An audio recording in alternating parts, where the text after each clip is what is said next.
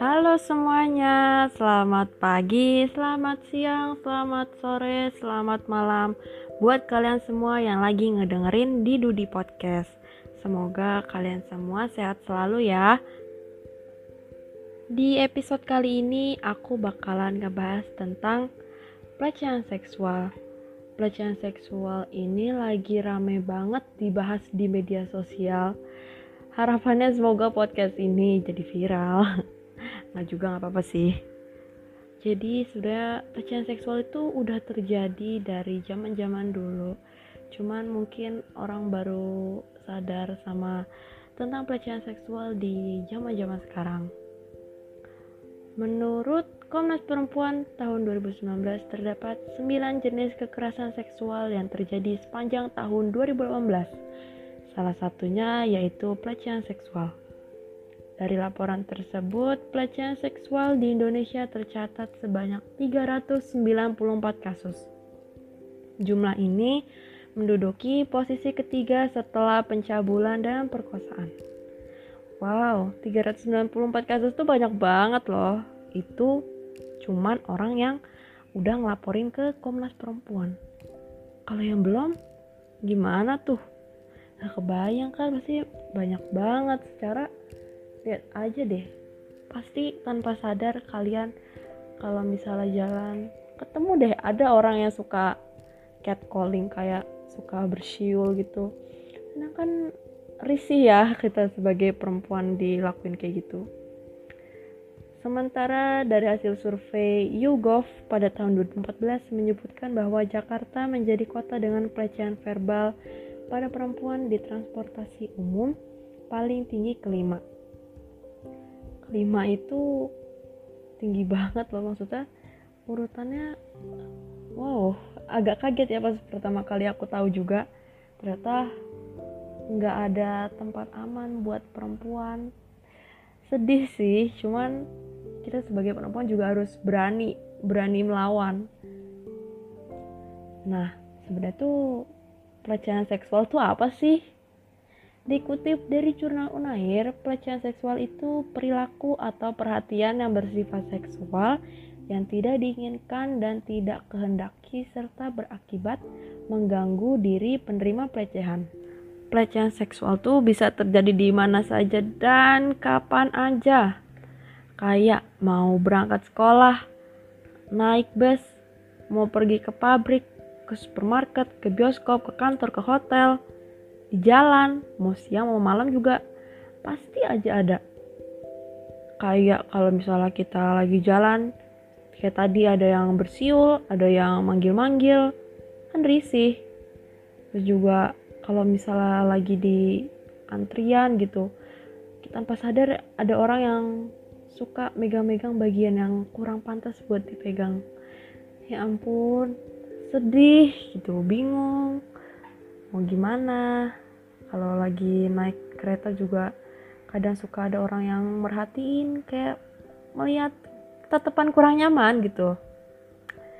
Tapi pelecehan seksual tuh nggak mandang gender. Mau laki-laki atau perempuan juga tetap bisa jadi korban loh. Dari jurnal yang udah aku baca penyebab orang bisa melakukan pelecehan seksual itu karena yang paling utama tuh faktor pendidikan. Kurangnya pengenalan pendidikan seks sejak dini. Kita tuh seharusnya dari kecil harus udah diajarin tentang mana bagian tubuh yang boleh dipegang sama bagian tubuh mana yang tidak boleh dipegang oleh orang lain. Yang kedua itu hasrat berlebih yang tidak bisa menahan nafsunya. Seharusnya tuh kita melampiaskan nafsunya tuh ke hal yang positif, jangan ke hal yang negatif. Yang ketiga, penggunaan sosial media yang tidak sesuai dengan umurnya. Kayak mengakses konten pornografi. Itu kan sebenarnya kalau untuk uh, anak underage di bawah umur 18 atau 21 tahun tuh kita nggak boleh mengakses konten pornografi karena uh, bisa ngerusak mental dan juga pola pikir anaknya tersebut. Pelecehan seksual itu juga banyak banget macam-macamnya. Yang pertama itu ada pelecehan fisik yang termasuk sentuhan yang tidak diinginkan mengarah ke perbuatan seksual seperti mencium, menepuk, mencubit, melirik, atau menatap penuh nafsu. Kejadian kayak gini tuh lebih baik terjadi saat naik kendaraan transportasi umum. Kayak nggak sadar ada orang yang megang-megang bagian tubuh kita yang nggak seharusnya dipegang. Kan kita juga jadi risih ya kalau kayak gitu. Mau teriak gak bisa karena emang posisi lagi di transportasi umum kita nggak boleh berisik. Yang kedua itu ada pelecehan lisan termasuk ucapan verbal atau komentar yang tidak diinginkan tentang kehidupan pribadi atau bagian tubuh atau penampilan seorang lelucon dan komentar bernada seksual. Kadang kalian pernah gak sih ngelihat orang terdekat atau pernah dengar ada orang yang hmm, bilang apa perkataan yang kurang nyaman gitu. Kadang bingung ya mau balasnya gimana? Seharusnya tuh kalau misalnya kalian lagi di posisi kayak gitu coba lawan aja dia ajak ngomong terus tanya maksud lo apa tuh ngomong kayak gitu? Biar tahu biar kita tuh dikiranya berani berani ngelawan yang ketiga ada pelecehan isyarat termasuk bahasa tubuh dan atau gerakan tubuh. Bernada seksual, kerlingan yang dilakukan berulang-ulang isyarat dengan jari dan menjilat bibir. Yang keempat, pelecehan tertulis atau gambar termasuk menampilkan bahan pornografi, gambar, screensaver, atau poster seksual, atau pelecehan lewat email dan moda komunikasi elektronik lainnya.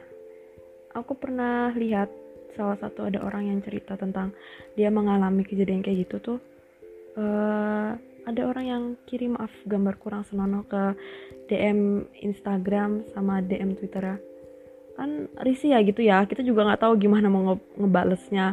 Jadi bingung dia maksudnya apa gitu ngirim gambar kayak gitu.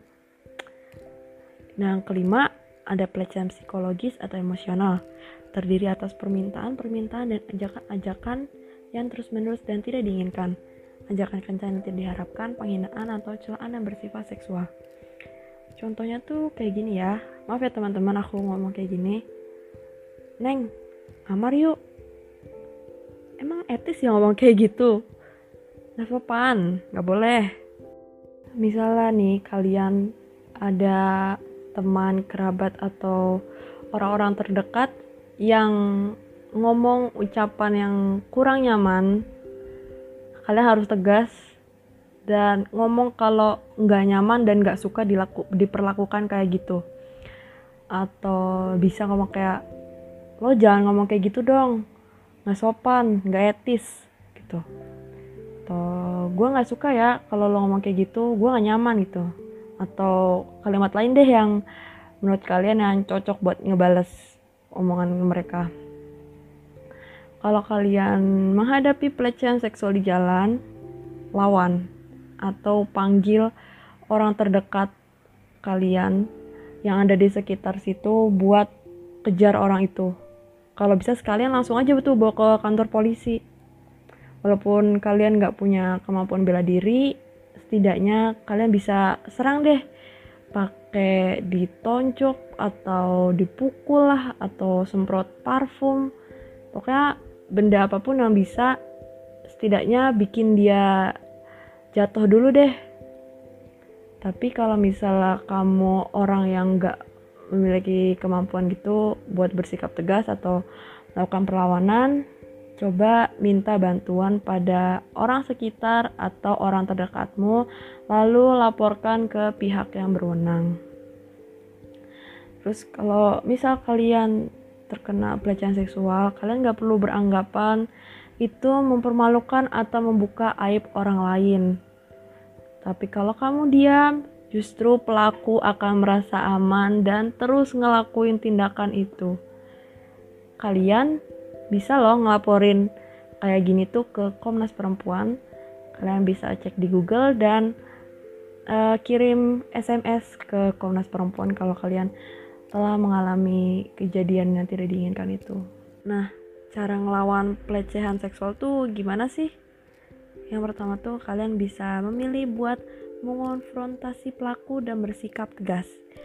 Langsung aja tuh kayak samperin atau plototin biar dikira kalau kalian tuh berani, berani ngelawan. dia juga jadi takut yang kedua melawan pelaku atau meminta bantuan orang lain kalau misal ada kejadian yang enggak kalian inginkan gitu bisa minta orang-orang terdekat buat ngejar pelaku atau setidaknya kalian lawan dengan ngejar atau mukul. Kalian boleh kayak gitu kok karena emang hak kalian. Dan juga kalau misalnya kalian merasa nggak nyaman dengan ucapan atau tindakan kerabat terdekat katakan dengan tegas bilang kalau kalian gak nyaman gak suka diperlakukan kayak gitu.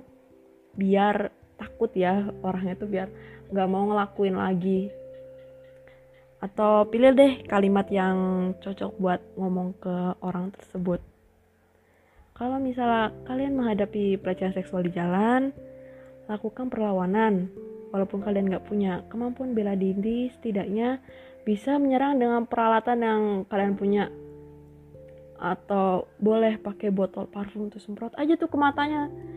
Atau dipukul. Setidaknya sampai orangnya itu jatuh dulu deh. Biar bisa langsung dibawa ke pihak berwajib. Tapi kalau misalnya kalian nggak punya kemampuan buat bersikap tegas dan melakukan perlawanan boleh minta bantuan sama orang-orang terdekat atau orang terdekatmu lalu langsung laporin aja ke polisi biar pihak berwajib aja yang ngatasin masalah itu nah kesimpulan dari semua yang udah aku bahas tadi tuh semoga ke depannya makin banyak orang yang sadar tentang masalah pelecehan seksual dan makin banyak yang sadar kalau korban itu nggak salah jadi jangan pernah menyalahkan korban oke okay? Akhir kata aku ucapkan terima kasih. Mohon maaf bila ada ucapan yang kurang berkenan di hati. Semoga kalian semua selalu dalam lindungan Tuhan Yang Maha Esa dan dijauhkan dari hal-hal yang tidak diinginkan. Jadi, selamat berjumpa di episode berikutnya.